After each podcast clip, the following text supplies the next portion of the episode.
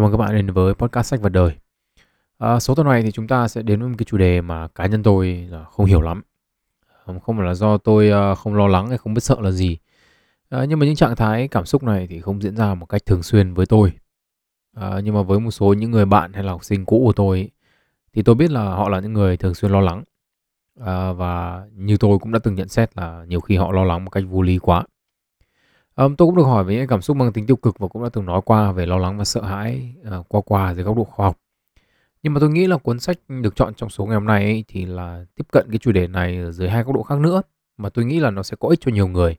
Um, giống như những người bạn hay học sinh của tôi. Uh, vì có lẽ là họ sẽ thấy được cái sự tương đồng trong cái câu chuyện của mình. Um, có những người như tôi thì tôi nghĩ rằng có thể học được thêm cái điều gì đó mới. Cuốn sách được sử dụng trong số ngày hôm nay có tên là Coward, Why We Get Anxious and What Can We Do About It Tạm dịch là kẻ hèn nhát, tại sao chúng ta lo lắng và chúng ta có thể làm gì với nó của tác giả Tim Clare. À, Tim là một người phải sống với những cơn hoảng loạn, bệnh lý và lo lắng thường xuyên trong hơn một thập kỷ. Chính vì vậy, cuốn sách nó không chỉ bao hàm những kiến thức về mặt khoa học mà nó còn có những cái trải nghiệm của chính Tim qua những cái cơn hoảng loạn và những lo lắng thường trực của mình. À, số ngày hôm nay thì nó cũng sẽ có hai phần tách biệt như thế. Đầu tiên là chúng ta sẽ đi vào phần kiến thức và sau đó là chúng ta sẽ nói qua về cái trải nghiệm của tác giả và suy nghĩ của tôi về vấn đề này. Tuy nhiên ấy, tôi cũng muốn một cái lưu ý là để các bạn tiện theo dõi thì cấu trúc phần kiến thức của số podcast này nó sẽ khác hẳn phần cấu trúc kiến thức của cuốn sách. À, nếu mà các bạn có mua sách đọc thì cũng không quá bất ngờ và tôi ấy thì sẽ không đi quá chi tiết vào từng những cái cơn hoảng loạn mà tác giả tả mà tôi nghĩ rằng là đây là một cái phần mà nếu mà các bạn quan tâm thì các bạn nên mua cuốn sách này về đọc. Ok, vậy thì chúng ta sẽ vào việc thôi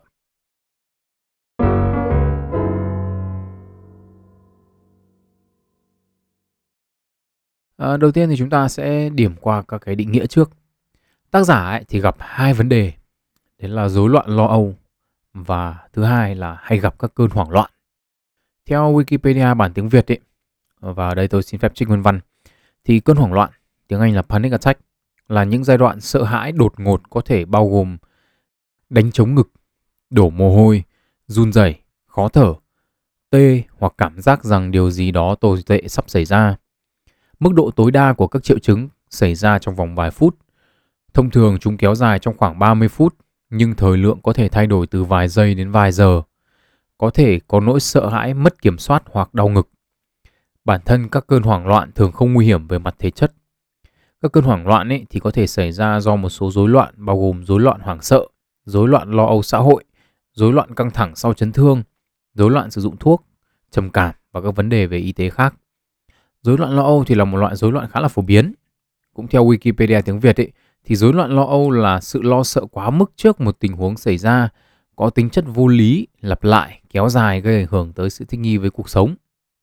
Khi lo âu và sợ hãi quá mức ảnh hưởng nghiêm trọng đến cuộc sống, vẫn tiếp tục ngay cả khi mối lo thực tế đã kết thúc, thì đó là bệnh lý. Thế thì về cơ bản ấy, lo lắng là cách mà chúng ta phản ứng lại với tương lai Cụ thể là chúng ta suy nghĩ về những điều không hay có thể xảy đến. Thế thì khi mà chúng ta nghĩ là một điều không hay sắp xảy ra nhưng mà nó lại chưa đến ấy, thì chúng ta sẽ stress về điều đó. Mà nếu chúng ta ngày nào cũng nghĩ ra những điều không hay mới có thể xảy ra ấy, thì chúng ta sẽ rơi vào tình trạng stress mãn tính. Theo những gì chúng ta biết về mặt thần kinh học ấy, thì stress diễn ra như này. Hai hạch hạnh nhân trong đầu của các bạn báo về cho Thủy Hải Mã là Ê, tao thấy có mối nguy hiểm sắp xảy ra với chúng ta. Thủy Hải Mã bảo ờ ok. Xong rồi là kích hoạt một cơ số các cái cơ chế sinh học khác nhau. Trong đó thì có sản xuất ra adrenaline. Chất mà khiến cho tim bạn đập nhanh hơn này.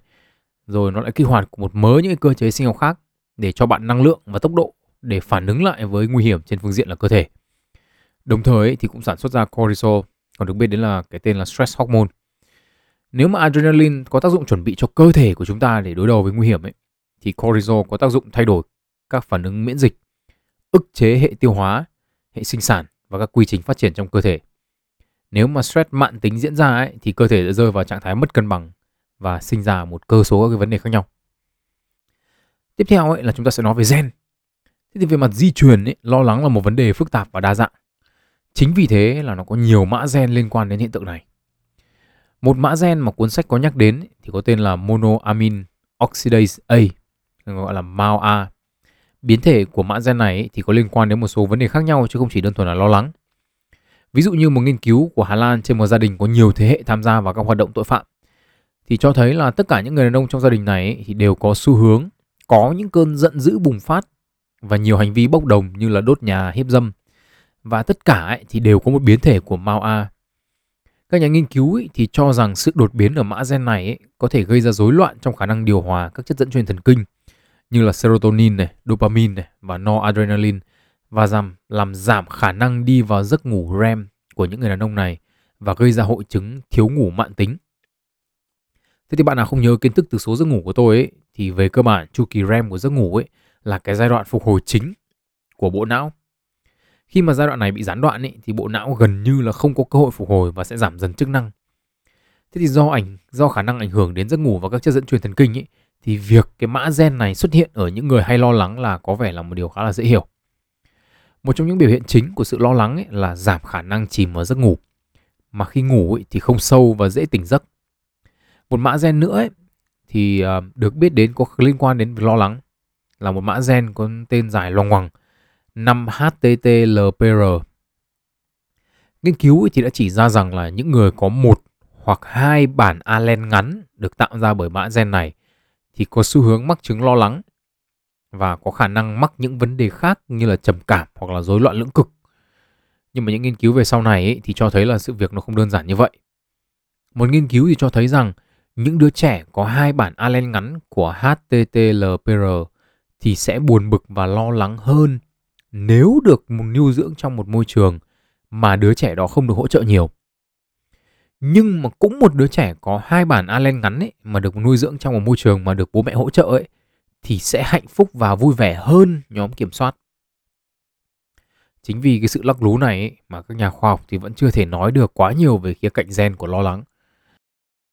Tuy nhiên ấy, một trong những điều mà chúng ta có thể nói được là do chúng ta có bằng chứng về cái sự tương quan giữa những biến đổi về mặt gen với hội chứng lo âu thì chúng ta có thể nói được rằng là lo lắng và sợ hãi là những xu hướng có mang tính di truyền.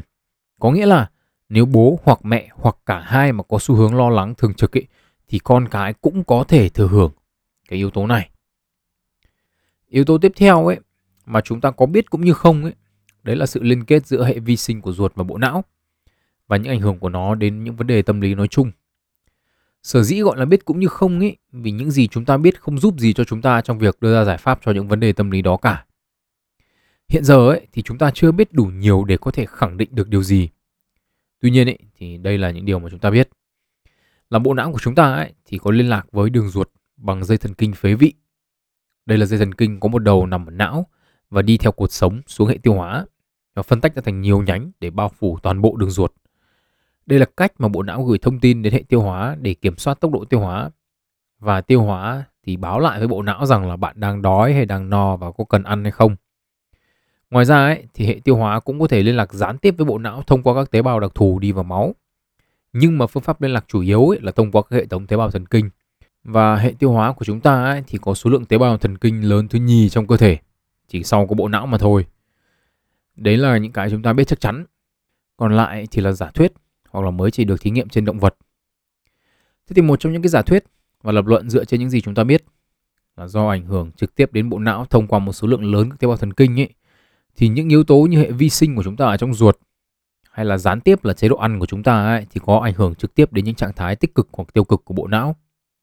Có một vài nghiên cứu ấy, thì có chỉ ra được sự tương quan là sau khi chuyển đổi chế độ ăn ấy, thì những người được nghiên cứu có cho thấy xu hướng giảm trầm cảm và giảm lo lắng.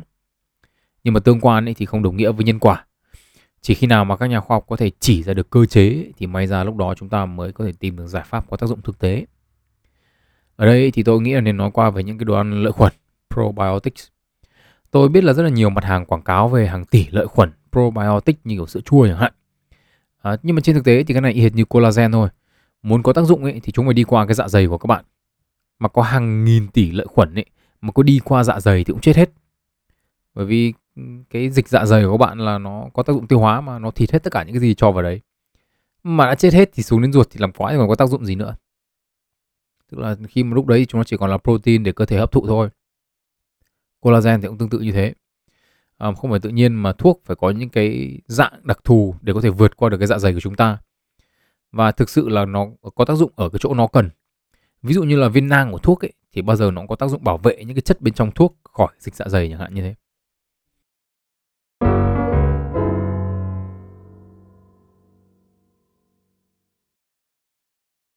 À, nói thật là tôi nghĩ là nói nhiều về kiến thức khoa học trong số này chả đem gì, nói đến đây thôi. Có những cái mà chúng ta biết thêm thì nó chỉ gây lú thôi. À, cuốn sách được dụng trong ngày hôm nay thì có một yếu tố mà tôi muốn tập trung vào hơn, đó là hành trình của tác giả trong việc xử lý vấn đề của mình. Ở đây thì tôi cũng phải chia sẻ thành thật, tôi không phải là người hay lo lắng. À, nếu mà vấn đề đến và tôi phải xử lý thì tôi sẽ nghĩ về nó. À, cho đến khi nào mà tôi tìm được giải pháp. Còn khi mà đã có giải pháp rồi thì tôi chuyển sang nghĩ cái khác.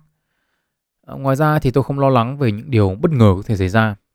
À, nếu mà không phải là vì tôi đã có kế hoạch dự phòng ấy, thì tôi cũng khá là tự tin về khả năng suy nghĩ để giải quyết vấn đề của mình. Nói như thế không có nghĩa là tôi giải quyết tốt vấn đề, chỉ là tôi tự tin thôi. À, còn tôi cho rằng là việc lo lắng hay là loay hoay để tìm cái chỗ đứng của mình trong xã hội thì là một cái vấn đề cơ bản của việc làm người lớn và ai cũng phải có. Cái sự lo lắng mà tôi quan tâm đến là cái sự lo lắng thường trực hàng ngày. Chính vì bản thân tôi không phải là người quá hay lo lắng nên những gì tác giả chia sẻ tôi chỉ biết chứ không hiểu. Nhưng mà tôi nghĩ rằng ấy, việc chia sẻ hành trình của tác giả có thể giúp những người như tôi hiểu được vấn đề của những người hay lo lắng. Và những người hay lo lắng thì có thể áp dụng được một cái giải pháp nào đó cho bản thân mình. Hoặc chỉ đơn giản là thấy được cái sự đồng cảm và biết mình không cô đơn với cái việc mà suốt ngày mình lo lắng như thế. Um, sự kiện mà khiến tác giả quyết tâm tìm ra giải pháp cho hội chứng rối loạn lo âu và những cơn hoảng loạn của mình ấy, là khi ông có con. Và ông không muốn con của mình có một tấm gương như thế. Và cái giải pháp đầu tiên ông tìm đến là tập thể dục thể thao. À, đây là lời khuyên gần như là đầu tiên cho những người hay lo âu, chưa cần đến mức thành hội chứng. Lý do ở đây thì có một vài. À, việc tập thể dục thể thao ấy thì giúp sản xuất ra những chất dẫn truyền thần kinh như kiểu dopamine hay là serotonin và những cái thuốc chống trầm cảm ấy thì thường cũng có tác dụng tương tự như những cái chất dẫn truyền thần kinh này. Tức là về cơ bản ấy thì chúng ta đang nói rằng là hiệu ứng của việc đi tập ấy thì cũng giống như là uống thuốc. Đi tập ấy thì còn sản sinh một loại hormone có tên là brain derived neurotropic factor, viết tắt là BDNF Loại protein này thì đúng như cái tên của nó thì kích thích sự hoạt động và sinh trưởng của bộ não và nó là protein nắm vai trò quan trọng trong khả năng thay đổi và tạo ra những kết nối mới của bộ não. Uh, endorphins cũng là một loại hormone được sản sinh trong quá trình tập thể dục thể thao, còn được biết đến dưới cái tên là hormone khoái cảm. Um, endorphins thì được sản sinh để giúp giảm đau này, là nó là hormone tạo ra những cái khoái cảm trong việc quan hệ tình dục và ăn nhiều sô cô la thì nó cũng tạo ra endorphins. Ờ, à, mặt trái của endorphin sẽ là nó là một trong những nguyên nhân khiến nhiều người nghiện tập thể dục, nghiện quan hệ tình dục bởi vì nó phê quá. À, ngoài ra ấy, thì cái việc tập thể dục sản sinh ra một cơ số các cái chất khác có tác dụng giảm những hệ quả tiêu cực của lo lắng và sợ hãi. Thì um, việc thể, tập thể dục ấy cũng có tác dụng ngược lại. Đó là tập thể dục thì nó có khả năng làm cho hai vấn đề này trầm trọng lên. Nguyên nhân ấy là vì tập thể dục ấy, thì cũng tạo ra stress cho cơ thể y hệt như chúng ta đang lo lắng và sợ hãi vậy. Tập thể dục ý, thì khiến cơ thể mệt mỏi và gây ra tổn thương, dẫn đến việc là cơ thể cũng phản ứng lại bằng cách tạo ra cortisol. Tuy nhiên ấy, có một số bằng chứng cho thấy là việc tập luyện giúp cho cơ thể quen với cái phản ứng stress. À, bởi vì tập luyện đều đặn ấy thì giúp cho lượng cortisol trong máu về mức trung bình nhanh hơn là để tự nhiên. Giải thích như này cho các bạn dễ hiểu nhé. Giống như là người nghiện ma túy hay là nghiện yêu ấy, thì phát đầu tiên bao giờ cũng cảm thấy rất là phê. Nhưng mà đến lần thứ hai, lần thứ ba ấy, thì độ phê nó giảm vì cơ thể đã bắt đầu quen với cái giảm cảm giác phê pha đó rồi. Cái này thì là cơ cơ chế kháng lại những yếu tố môi trường tạo ra những thay đổi cho cơ thể thôi. Và cơ thể thì luôn luôn tìm cách trở về trạng thái hoạt động tối ưu nhất và cân bằng. À, chính cái xu hướng này ấy, thì khiến cho việc tập thể dục giúp cho cơ thể làm quen với phản ứng stress và giúp cho những hệ quả về mặt sinh học của stress nó đi qua nhanh hơn. Tôi thì còn cho rằng ấy, cái việc tập thì còn giúp những người mà có xu hướng lo lắng và sợ hãi ở một vài điểm nữa mà tác giả không nhắc đến một ý, là khi đã trở thành thói quen ý, thì việc tập luyện hàng ngày theo nền nếp có thể giúp tạo ra những điểm cố định trong cuộc sống của những người hay lo lắng và sợ hãi. Những điểm cố định này ý, thì về mặt lý thuyết có thể đưa đến cảm giác an toàn. Nhưng mà tôi nói là về mặt lý thuyết ý, vì trên thực tế tôi không biết như nào, vì tôi không phải là người hay lo. Ngoài ra ấy, nếu có những người bạn tập cùng ấy, thì việc đi tập nó còn đảm bảo một khối lượng thời gian nhất định trong ngày là có tương tác xã hội. Tương tác xã hội cũng đem lại những lợi ích nhất định về mặt tâm lý. À, tuy nhiên ấy, ở đây tôi phải nhấn mạnh là phải có người bạn đủ thân để tập cùng.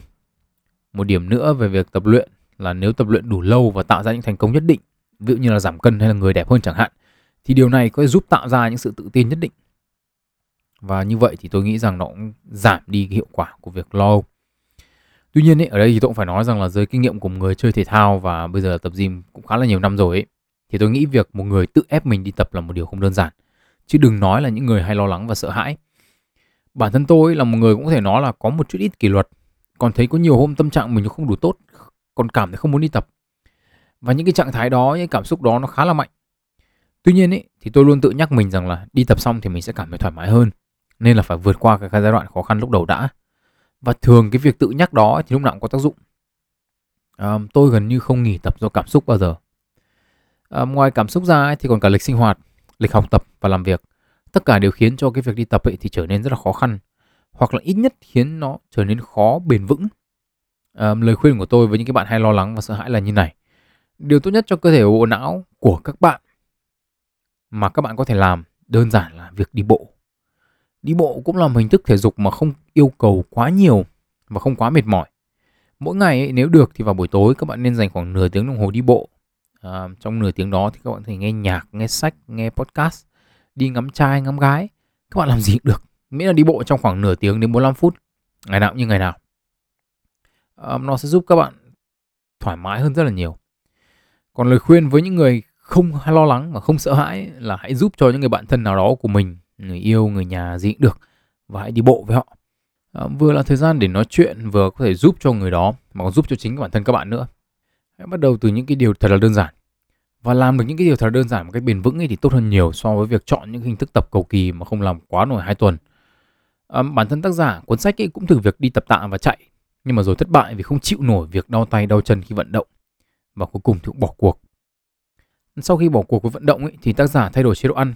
À, vì lập luận rằng là một chế độ ăn tốt có thể giúp cải thiện mối liên hệ giữa bộ não và hệ tiêu hóa và giúp giảm đi sự lo lắng và sợ hãi. À, chính vì thế ông chuyển qua chế độ ăn chế độ địa trung hải chay, không ăn thịt và hạn chế lượng calo nạp vào cơ thể. Được khoảng 2 tuần thì tác giả không chịu nổi và từ bỏ tiếp. Tác giả có viết rằng là ông ăn uống tự do trong nhiều năm trời mỗi khi đói, mỗi khi buồn bực hay lo lắng. Stress cũng ăn mà không stress cũng ăn. Chính vì thế nên là ăn ít đi cái là đói. Y như là tôi đã tải với các bạn về cái đài của tôi vậy. Không chỉ như thế mà tác giả còn thèm cả những đồ ăn vặt ăn ngon mồm như kiểu là kem rồi các loại bánh kẹo. Cơ mà tôi ấy, mà có nhỡ ăn quá mồm một tí thì tự chửi bản thân mấy phút xong hôm sau ra tiếp. Nhưng mà phản ứng của tác giả thì khác. Khi mà gặp những cái trở ngại trong việc ăn uống hay là luyện tập ấy thì tác giả lại có suy nghĩ rằng mình đúng là một người vô dụng. Có mỗi cái việc nhịn ăn mà đi tập mà cũng không làm được. Ông còn nghĩ rằng mình không thể thay đổi được. Đây là con người mình rồi và sẽ chẳng bao giờ mình khá được. à, tôi thì không có suy nghĩ như thế bao giờ nhưng mà tôi nghĩ rằng là có thể là sẽ có những người có những cái suy nghĩ như vậy. Ngoài thể dục và ăn uống ấy, thì tác giả còn thử nhiều biện pháp khác nhau. Thiền là một trong những biện pháp được tác giả thử và không có tác dụng. Tôi cũng thử thiền một vài lần nhưng mà cũng không hiểu tác dụng của nó lắm. Tác giả cũng thử giải pháp chịu lạnh. Đây cũng là một trong những biện pháp cải thiện sức khỏe mà chúng ta đã nói tới trong số về tuổi già và lão hóa đúng không ạ? Sau khi thử cái biện pháp này ấy, tác giả thấy rằng là nó có thể giúp reset cảm xúc. Cá nhân tôi cũng thấy cái này đúng lúc nào cáu quá xong ra đường ờ, là lạnh cái là nó coi như tụt hết tất cả các thứ kể cả cơn giận À, sau đó là tác giả cũng uống thuốc đặc trị dành cho những người bị hội chứng lo lắng và những cơn hoảng loạn tấn công nhưng mà cũng có lúc có tác dụng cũng có lúc không tương tự như thế là trị liệu tâm lý có lúc có tác dụng có lúc không. À, những liệu pháp mà không có tí tác dụng nào là học cách thở và thôi miên. Nhưng mà rồi đến một thời điểm ấy, thì khi mà thử đủ các loại phương pháp khác nhau ấy, thì những cơn hoảng loạn của tác giả biến mất. À, và lúc đó thì tác giả lấy lại được một phần nào cái sự tự tin của mình và cái sự lo lắng thường nhật nó cũng giảm dần. Thế thì ở đây tôi cũng có nhấn mạnh một cái đấy là rất là nhiều người khi mà người ta nói về một cái giải pháp cho những cái vấn đề như kiểu lo lắng chẳng hạn thì người ta nói là chúng ta hãy thử cách này đi thử cách này đi thử cách kia đi. Nhưng mà khi chúng ta thử một hai cách mà chúng ta thấy không thành công ấy thì có thể chúng ta sẽ dừng lại. Bất kỳ vấn đề gì trong cuộc sống cũng thế. Khi mà chúng ta làm cái điều này đúng không ạ? Và chúng ta thấy chúng ta thất bại mà thử một cái cách khác để đạt được cái mục đích đó cũng không được thì chúng ta bảo thôi không làm được nữa. Nhưng mà đây ấy, thì cái hành trình của tác giả là ông đã thử rất nhiều cách và gần như là không có cái nào có tác dụng cả. Thế nhưng mà rồi một ngày nó cái vấn đề của ông nó cũng biến mất và ở đây ấy, thì ông có kết luận một cái và tôi nghĩ là nó rất là quan trọng. Không phải chỉ cho cái vấn đề lo âu lo lắng mà còn rất là nhiều những cái vấn đề khác trong cuộc sống. Đấy là ừ, khi mà chúng ta không thể giải thích được tại sao nguyên nhân nào giải pháp nào nó giúp được chúng ta xử lý cái vấn đề đó thì chúng ta vẫn phải thử. Có thể nó không phải là một một giải pháp mà ra được vấn đề đâu có thể là chúng ta làm nhiều cách. Và cái mỗi một cái cách ấy thì nó giúp chúng ta một chút và khi tổng hợp lại hiệu quả của tất cả những cái giải pháp đó những cái phương pháp mà chúng ta đã làm thì chúng ta sẽ đạt được cái mục tiêu là, là chúng ta đạt được cái mục đích của mình tôi nghĩ rằng đây là một cái điều rất là quan trọng bởi vì không phải hành trình nào nó cũng thành công nếu mà giả sử như nếu các bạn đọc một cuốn sách và các bạn nói rằng là mà tác giả nói rằng là các bạn làm theo giải pháp này đi chắc chắn thành công và nó thay đổi cuộc đời của tôi 180 độ. Thì tôi cũng phải nói với các bạn là trong 1.000 người làm thì có thể có 500 người thành công và đúng là nó thay đổi 180 độ thật. Nhưng mà nếu các bạn không may mắn các bạn rơi vào cái 500 người còn lại thì cái giải pháp đấy nó cũng chỉ là một trong những cái giải pháp các bạn cần phải thử mà thôi. Bởi vì có thể thử giải pháp đó các bạn thay đổi người các bạn thay đổi một chút chẳng hạn như vậy mà các bạn không biết. Sau đó thử một phương pháp khác các bạn thay đổi một chút mà các bạn không biết. Dần dần ấy, thì các bạn sẽ đến lúc các bạn bảo à sau khi thử tầm khoảng 5 7 phương pháp rồi thì tôi thấy vấn đề của tôi nó biến mất. Và các bạn không thể nói rằng là cái phương pháp cuối cùng mà các bạn làm trước khi cái vấn đề của các bạn biến mất là là giải pháp được. Bởi vì nó đâu phải là có mình nó đâu. Hiệu ứng của nó được cộng hưởng bởi những cái giải pháp trước các bạn đã thử. Tôi cho rằng ấy, cái cách suy nghĩ là một vấn đề phức tạp cần đến nhiều giải pháp khác nhau là một cái cách suy nghĩ rất là quan trọng trong cái việc giải quyết các vấn đề trong cuộc sống bởi vì thường ấy tôi thấy tôi đọc trên mạng tôi lướt tôi nghe mọi người nói chuyện tôi thấy là khi mà chúng ta đến chúng ta hỏi chúng ta nói chuyện với những người bạn của chúng ta về một cái vấn đề gì đó và thường họ sẽ nói là ui không cần phải nghĩ nhiều cứ dùng phương pháp này đi một phát ăn ngay. Chắc chắn là chuẩn. Nhưng mà các bạn về các bạn làm các bạn thất bại. Chắc nó cũng chả đúng. Bởi vì những người mà người ta tự tin ấy, người ta nói là một phát ăn ngay. Tôi nghĩ rằng là đấy là một trong năm trăm những người mà may mắn. Còn nếu mà chúng ta không may mắn ấy, thì chúng ta phải thử phương pháp đó thử phương pháp khác nữa. Và tôi nghĩ rằng ấy, nếu mà các bạn nghĩ được như vậy ấy, thì các bạn sẽ khó mà bị lừa hơn. Bởi vì trên thực tế rất nhiều người người ta lừa thiên hạ nó lừa nhau chỉ vì đơn giản là gì ạ? Tôi có giải pháp cho vấn đề của các bạn. Một giải pháp giải quyết được tất cả vấn đề luôn. Một loại thuốc chữa đủ các loại bệnh. Đúng không ạ? Nghe nó thần dược thế cơ mà. Chính vì là thần dược nên là tôi mới có và tôi phải bán cho các bạn. Chúng ta nên thay đổi cái cách suy nghĩ của mình. Những vấn đề phức tạp đôi khi cần những giải pháp phức tạp hoặc nhiều giải pháp đơn giản cộng hưởng lại với nhau ở cái điểm cuối của số ngày hôm nay thì tôi cũng muốn chia sẻ cái suy nghĩ của mình về cái chủ đề này dưới góc độ cá nhân. Và cái suy nghĩ của tôi khi mà tôi đọc cuốn sách. Đầu tiên là nói về sự lo lắng. Ở đây thì tác giả ở một cái mức độ nghiêm trọng hơn là hội chứng lo lắng và những cơn hoảng loạn. Nhưng mà bạn bè tôi thì chẳng thiếu gì những người rơi vào nhóm những người hay lo cả. Tôi thì nói thật, tôi không phải là người hay lo. Tôi hay nghĩ nhưng mà không hay lo ví dụ như là có chuyện gì sắp phải làm ấy, thì tôi nghĩ xem chuẩn bị thế nào rồi tôi làm thôi. Một phần là có vẻ là có thể là do tôi không có nhiều kỳ vọng bản thân tôi lắm. Chính vì thế nên tôi không bao áp lực bản thân mình làm gì cho đến 10 điểm cả. Ngay cả làm podcast cũng thế. Tôi nghĩ là chất lượng của nó phải tốt vì nó phải có một cái giá trị gì đó mà nó xứng đáng với thời gian mà các bạn bỏ ra để ngồi nghe. Nhưng mà trong trường hợp mà số podcast nào đó nó flop ấy thì tôi cũng chỉ tặc lưỡi ok mình đã làm tốt nhất theo suy nghĩ của mình rồi chứ không nhất thiết là thấy số trước mà ít người nghe thì số sau coi như là phải cố sống cố chết làm cho được 10 điểm. Nếu mà ngồi lo là số này có hay hay không ấy thì chắc là chả bao giờ tôi ra nổi một số podcast mất. Kể cả là khi một việc gì đó không hay mà xảy ra mà tôi không lường trước được ấy mà buộc tôi phải thay đổi giải sang giải pháp mới ấy, thì tôi cũng chỉ khó chịu một tí thôi và tôi sẽ ngồi nghĩ xem là chúng ta phải làm gì tiếp. Trong cuốn sách ấy thì tác giả có nói về một khía cạnh của lo lắng mà tôi thấy có vẻ là đúng. Đấy là những người hay lo lắng thì có xu hướng và nhu cầu muốn kiểm soát có thể ở đây là kiểm soát kết quả đầu ra của một việc gì đó. Lo là sự việc xảy ra không đúng như ý muốn của họ. Lo là hay là nó sẽ dành ra, nó sẽ ra những hệ quả mà họ nghĩ là tiêu cực. Điểm có lợi của điều này là nếu sự lo lắng thúc đẩy họ dành thời gian chuẩn bị cho những gì sắp tới, thì kết quả đương nhiên là sẽ tốt hơn những thằng vừa không lo vừa không có kỳ vọng gì cho bản thân cả như tôi. Cả cái kiếp đi học của tôi cho đến tận bây giờ không biết lo là gì và bố mẹ cũng không áp lực kết quả học hành nên là kết quả tôi nó cũng chỉ ở mức trung bình khá thôi nhưng mà chính phải, chính là vì không phải là một người hay lo nên tôi cũng phải nói thật. Là nhiều lúc tôi cảm thấy phiền. Nhiều lúc tôi cảm thấy kỳ lạ và khó hiểu. Và nói thật là nhiều khi tôi cũng không muốn chơi với những người như thế. Những người hay lo âu. Cá nhân tôi thấy rằng họ có rất là nhiều những cái lo lắng mang tính chất giống như tôi nói ở đầu podcast là vô lý. Kiểu, có thế mà lo lắng á. Kiểu nói chuyện với họ, nói như với người hay lo lắng là những cái vô lý này nhiều khi nó rất là ảo ma. Bởi vì những cái mà họ lo lắng ấy, là mà đã có phần vô lý ấy, thì tôi có lý luận thế nào đi chăng nữa họ cũng không nghe. Giải thích thế nào đi chăng nữa cũng không được. Và nhiều khi ấy, cái sự lo lắng mà tôi cho rằng vô lý ấy nó ảnh hưởng rất là lớn đến tâm lý khiến cho chẳng suy nghĩ được thấu đáo mọi chuyện nữa. Chỉ có lo thôi. Mà hơn thế nữa không có cái giới hạn nào cho sự lo lắng trong cuộc sống cả. Hôm nay lo chuyện này thì mai sẽ có chuyện khác để lo. Và chẳng bao giờ cái trạng thái lo lắng đó nó chấm dứt cả. Những chuyện bé bé thì lo một tí xíu có những chuyện lớn hơn thì lo đến mất ngủ. Thậm chí là có nhiều chuyện nó bé bé còn mất ngủ hẳn như kiểu lo chuyện lớn cho nó chắc cốp. Thế nhưng rồi à, tôi cũng nhìn lại bản thân mình. Tôi là một người nóng tính. Và tôi tin rằng ấy, nhiều người nhìn cái sự nóng tính của tôi tiêu cực như là tôi nhìn cái sự lo lắng vậy. Tôi cũng đã từng rất nhiều lần lập luận rằng nóng tính không phải là cái mà bảo luyện tập để có thể bỏ là là bỏ được. Vì nó là tính năng có sẵn của mình rồi và nếu như ai nó nói với tôi rằng ấy là họ không yêu người nóng tính ấy, thì chắc chắn việc đầu tiên tôi làm là nổi điên lên và cãi nhau với họ bằng được để chứng minh là họ sai. Lý luận đầu tiên của tôi sẽ là đây là cảm xúc mang tính bảo vệ, bảo vệ bản thân, bảo vệ những gì mình coi trọng khỏi những yếu tố môi trường mà có thể được nhìn nhận như là những hiểm họa. Và nếu như thế, thì những người hay lo lắng cũng có thể nói với tôi rằng sự lo lắng của họ là có lý do. Họ cũng sợ những yếu tố đến từ môi trường mà có thể mang lại những ảnh hưởng tiêu cực đến họ và những người họ yêu thương. Và đó cũng là một tính năng có sẵn.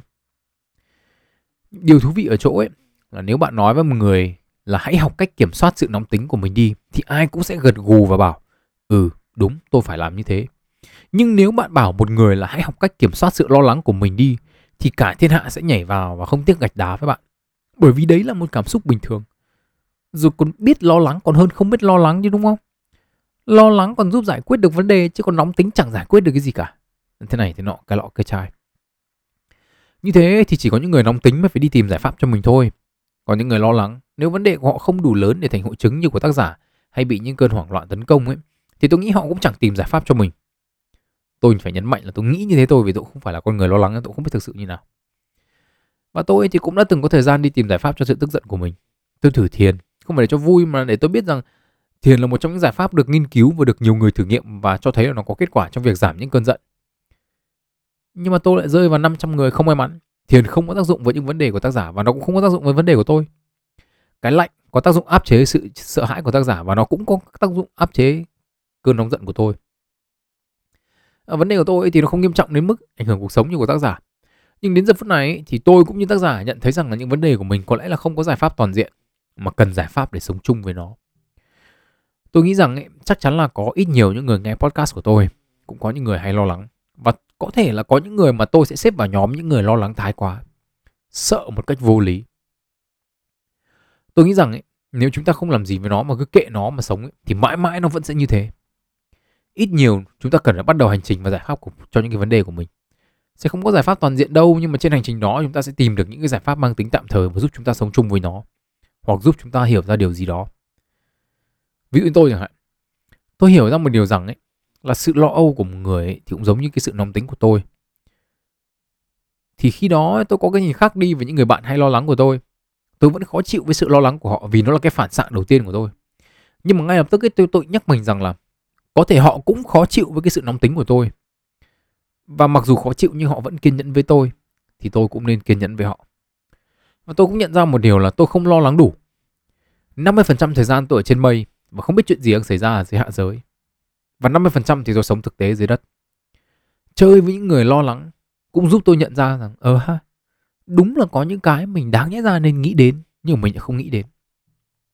Và một trong những câu nói mà tôi nhớ không thể quên được là một ông em rất hay có những cái suy nghĩ tiêu cực, rất hay lo lắng. Có hay nói với tôi rằng là chơi với tôi thì vui và giúp cậu ấy thoát ra khỏi những cái dòng suy nghĩ tiêu cực. Hóa ra trái dấu chơi với nhau nó cũng có cái lợi nhất định.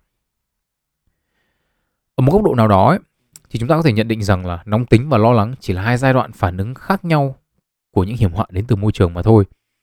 Khi hiểm họa chưa đến thì chúng ta lo lắng, còn khi phải đối đầu thì chúng ta sẽ có thể nổi cơn thịnh nộ. Ông nào mà trúng số độc đắc thì coi như là có cả hai. Tôi thì nghĩ rằng là có đọc sách cả cuộc đời này thì tôi cũng không thể hiểu được những người hay lo lắng họ suy nghĩ thế nào mà ra được cái cảm xúc đấy. Và những người hay lo lắng thì cũng chẳng hiểu tại sao phản ứng với những cái tác nhân không tốt mà lại có thể nổi điên lên được. Um, nhưng tôi nghĩ cuốn sách này cũng như những cái trải nghiệm của tôi cho tôi biết biết thôi là cũng đã gần lên gần hơn với họ rồi. Cả đời mình không hiểu được thì mình biết. Luận điểm cuối cùng của tôi về cuốn sách này là một điều mà tác giả có nhắc tới ở cuối cuốn sách. Chúng ta tin rằng ấy, là khoa học có câu trả lời cho tất cả nhưng trên thực tế thì không phải như thế. Chúng ta còn rất mù mờ về thế giới quan. Những vấn đề như kiểu của tác giả ấy mặc dù chúng ta có sách nói về nó có giải pháp cho nó nhưng không có nghĩa là những giải pháp đó có tác dụng với tất cả mọi người chúng ta dự đoán được tại sao chúng có tác dụng trong những trường hợp như này, thì chúng ta không biết Đến tác giả cũng chẳng hiểu tại sao những cơn hoảng loạn của mình lại biến mất. Chỉ đơn giản là ông thấy chúng biến mất thôi.